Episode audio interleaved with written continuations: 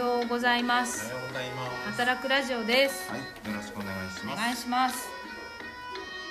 えっと、この間、はい。えー、武田さん、はい。図書館司書の武田さんに、はい。えー本を紹介していただいて、はい。えー、3冊あると、はい。でそのうちの1冊の、はい。えー、2番目の悪者はい。について話したんですけど、はい。せっかくなんで、はい。もう一つご一冊話してみようかなと思っております。はいお願いしますお願いします。で、本のタイトルが、んえーえー、100年の旅でしたっけ？100年の旅 だけどね英語でなんか書かれてましたよね、ドイツの作家さんですよね、確かに。ドイツだっドイツです。そそこは覚えてます。あのですね、たはい、100年のえ旅だー、二人してですね、あの今手元にない状態です。そうそうそうそうそうそうしかもあた記憶遠いでしょ私の方があれなあできるだけあの初めて読んだ時の気持ちを忘れないように、あの一回しか読んでない。そう。そう。1歳1ページあなたの年齢はどんな世界が見える？世界中の心を捉えた全世代の必死読書。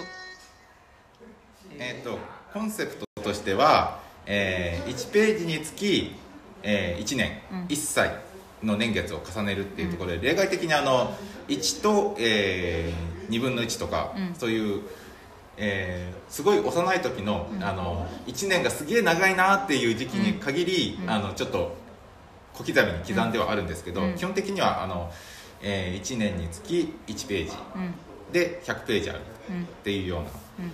あのーあれですね、えー印象としてはあのー札幌ビールだったかの CM で大人エレベーターっていう CM が昔あって、あのーその60階に着くと60歳の人がそこにいて、うん。あの有名人がいて、うん。その人と対談するみたいな、そんな感じの CM が昔あってそれのあ全年齢版だなっていうような印象を受けたんですけど。面白いその CM ということで、ん。えー今回は窓さんからいきますか。はいわかりましたえっとねはい、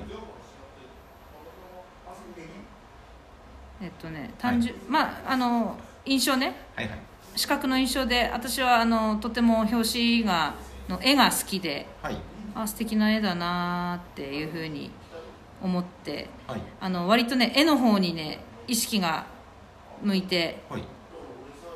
で1ページ1ページさ一文章はい。だけで表現されている文章なんだけどはい。あのなんだその文章からあのなんだろう一つの文章からはい。に隠れているはい。なんかこう心情とかをはい。まで読み取りながら読んで、はい。あの私は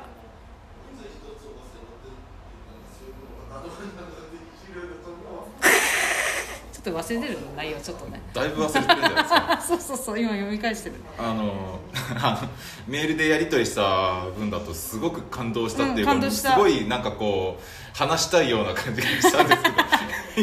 えっとねえー、だよね。こうなんだ私はねキャパがないからどんどんねどんどんその時のことを忘れていくんだけどさ。どうぞドベさんとりあえず、ん。あの全体見てあの多分なんですけどうん。一、人の人間を追ったわけじゃなくて、複数人の人間のまあ、こうパオムニバス形式というような感じは少なくともあの男バージョンも女バージョンもそうだね2人はあったね。2つはあるなっていう感じのを織り交ぜながらやっうんているとはいえ、健康寿命長えなって思って。リアルなリアルなところ。この100年100年の中にそうだね。自分がすごい怪我したとか病気したっていうのがなかったんですよ。あ確かにね。それはなかったね。すごくポジティブなそうそうそう。それで、ね。あの確かね9234ぐらいかな、ん。でやっと自分の死について考え始めておっせえと思って。ああなるほどねなるほどね。その前にうん。60くらいですごい大事な人を亡くしたとか、うんうん。そう40か違う40ぐらいか、うん。ですごい大事な人を亡くしたうん親かなみたいな感じの、うんうんうんうん。あとはそのまだ一桁台の時に、うん。死ぬってなんだろう生きるってなんだろうっっていうことを考え出して怖くなったみたいなところがあって、まあ、発達の段階でそういうのはあるよなっていう、はいはいはいあったね。あるね。死についてそれぐらいしかなかったですっていう、そうだね。いやもっと考えないポジティブだなっていう。なるほど。今さドブさんがその発達の段段階であこういうふうに思った時あったなっていうのがはい。なんか思えた本だった私も。あああですよね。みんなも思ってるんだっていうかあとは僕が思ったのは、えー、と義務教育をうん。受けているか終わったかぐらいの段階で、うんうん。戦争に対して強い罪悪感を持ってうんうんたような記述があって、うん。すごい記憶力だね。でそのまあ戦争教育っていうのはどこの国もやるんだなと思ってうん。一通り見た後に作者のとこ見てドイツって見て、あって腑に落ちたっていう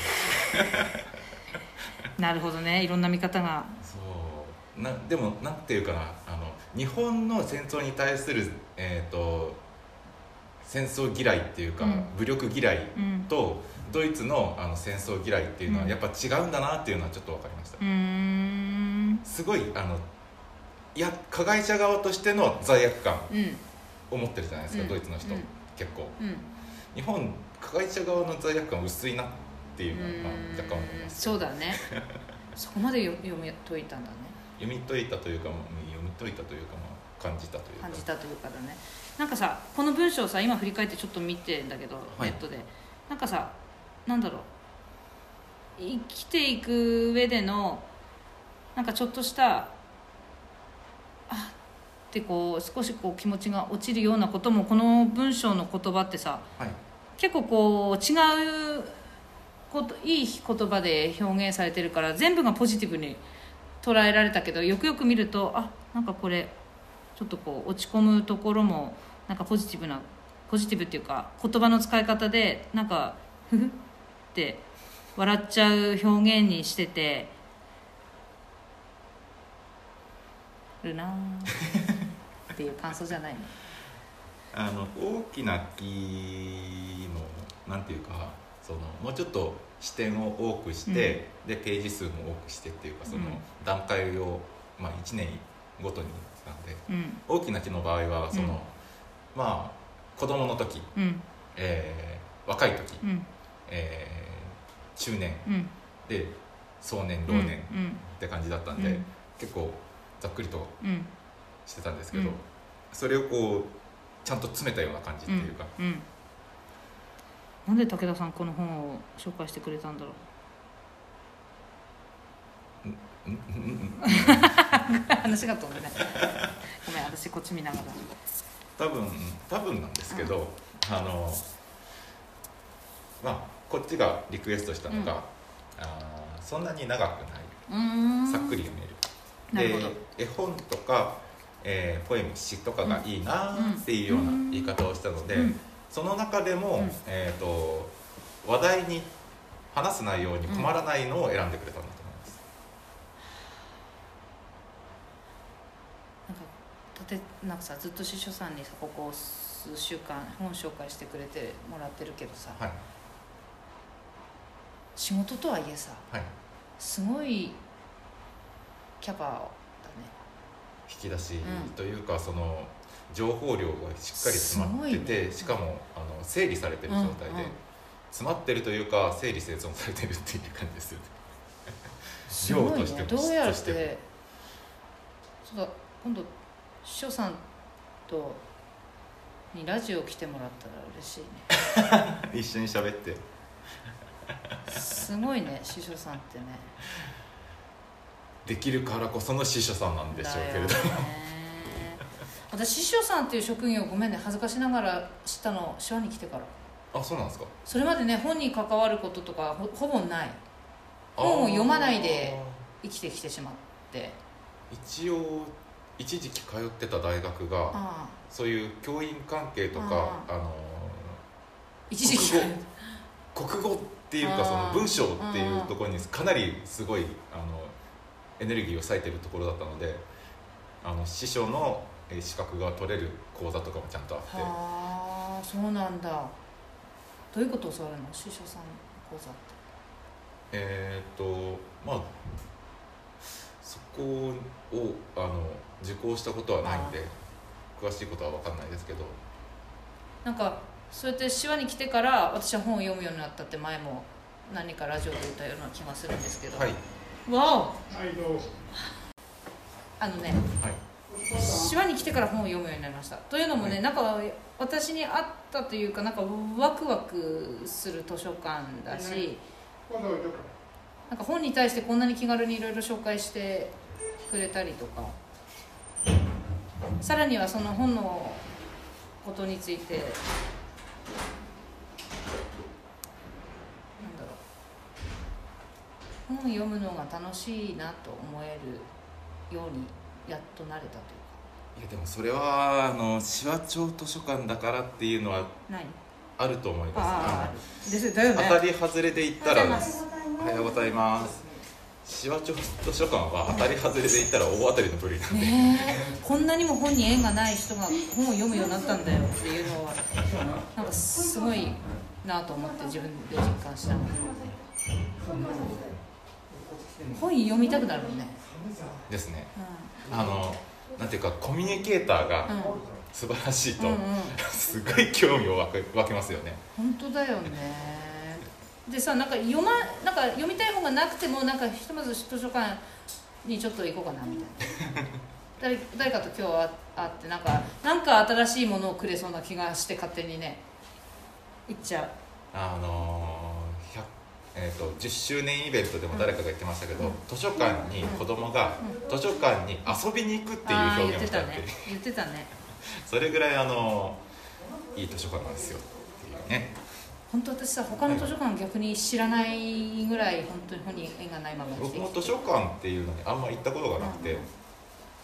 本ていや本当いいよね。手話町の図書館あるからここに住みたいっていう人も絶対いるよね。当いると思いますね。来ちゃうあれかもしれないけど。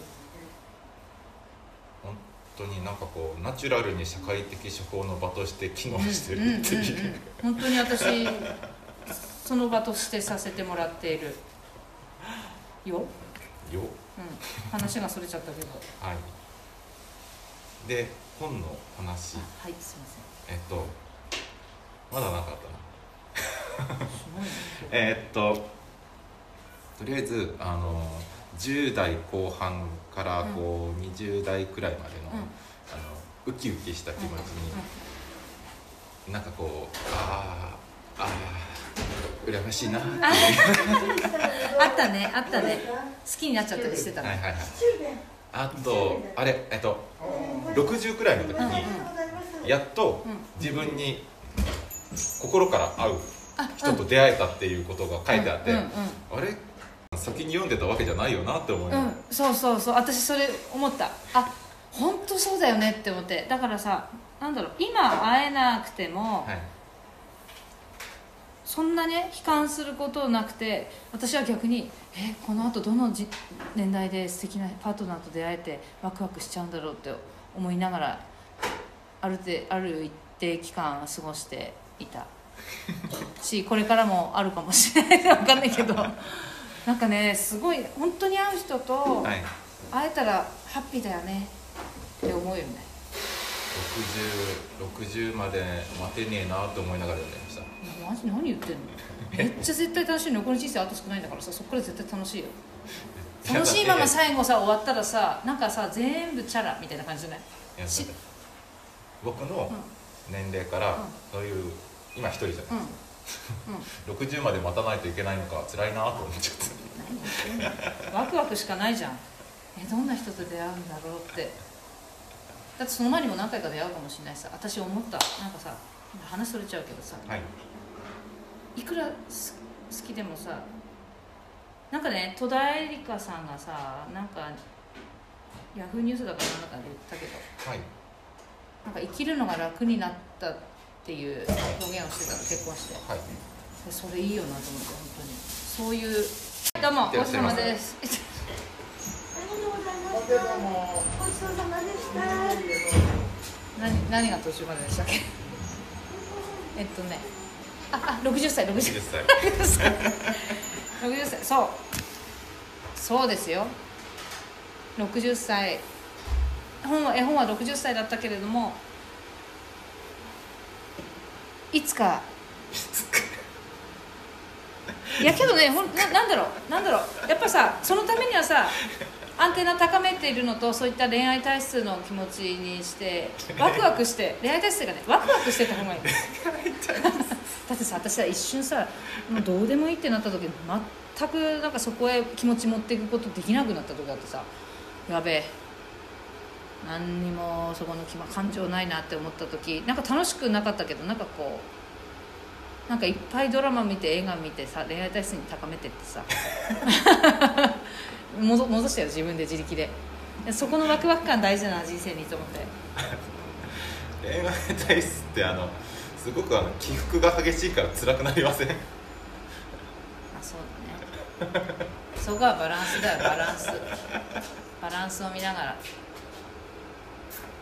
けどそうなのよ。60歳ぐらいでさ出会ったらさはい。結構さ私さ結婚してみて思ったけどさ、はい。晩婚いいよ。あのね晩婚いい。あらゆるものにもうね失うものもないし諦めもあるしね。あのなんだろう。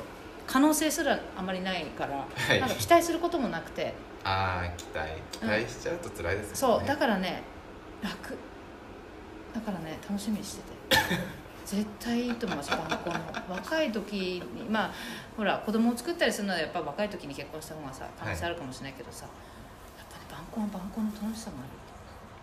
おのおの割と自立されているから。あとそのね結婚して生きるのが楽になったっていうのはやっぱりそそういう人がいいなと思って。なんか結婚してさなんかさストレスとかさ嫌だなこいつって思う。ジェットコースターはもう勘弁ですよね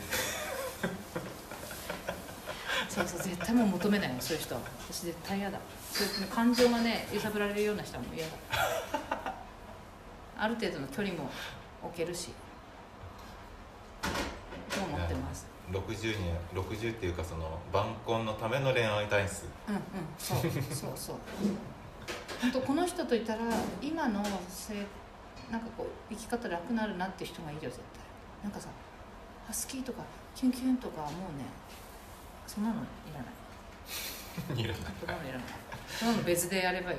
まあいろんなコンテコンテンツありますからね、うんうん、そうそうそう。だからねそれくらいの人がいいよね言いながらさはい。自分もどうなのかわかんないけど。ひとまず晩晩婚の良さすごく感じた。というね。なんか話がずれてるよどんどんうんあの図書館司書さんも、あのこう今まで3回配信したじゃないですか。あの話の振れ幅楽しんでもらってます、そうなのはい、本当ね尻滅裂なね元前のないラジオを聞いてくださりありがとうございました。はい、以上でよろしいでしょうか？以上でよろしい言いです残したことはななし。あのね喋りたいことなんていっぱいある。あるんですね。うんある。あるけどまた次回。回はい。はい、ということで、えーありがとうございました、はごきげんよう。ごきげんよう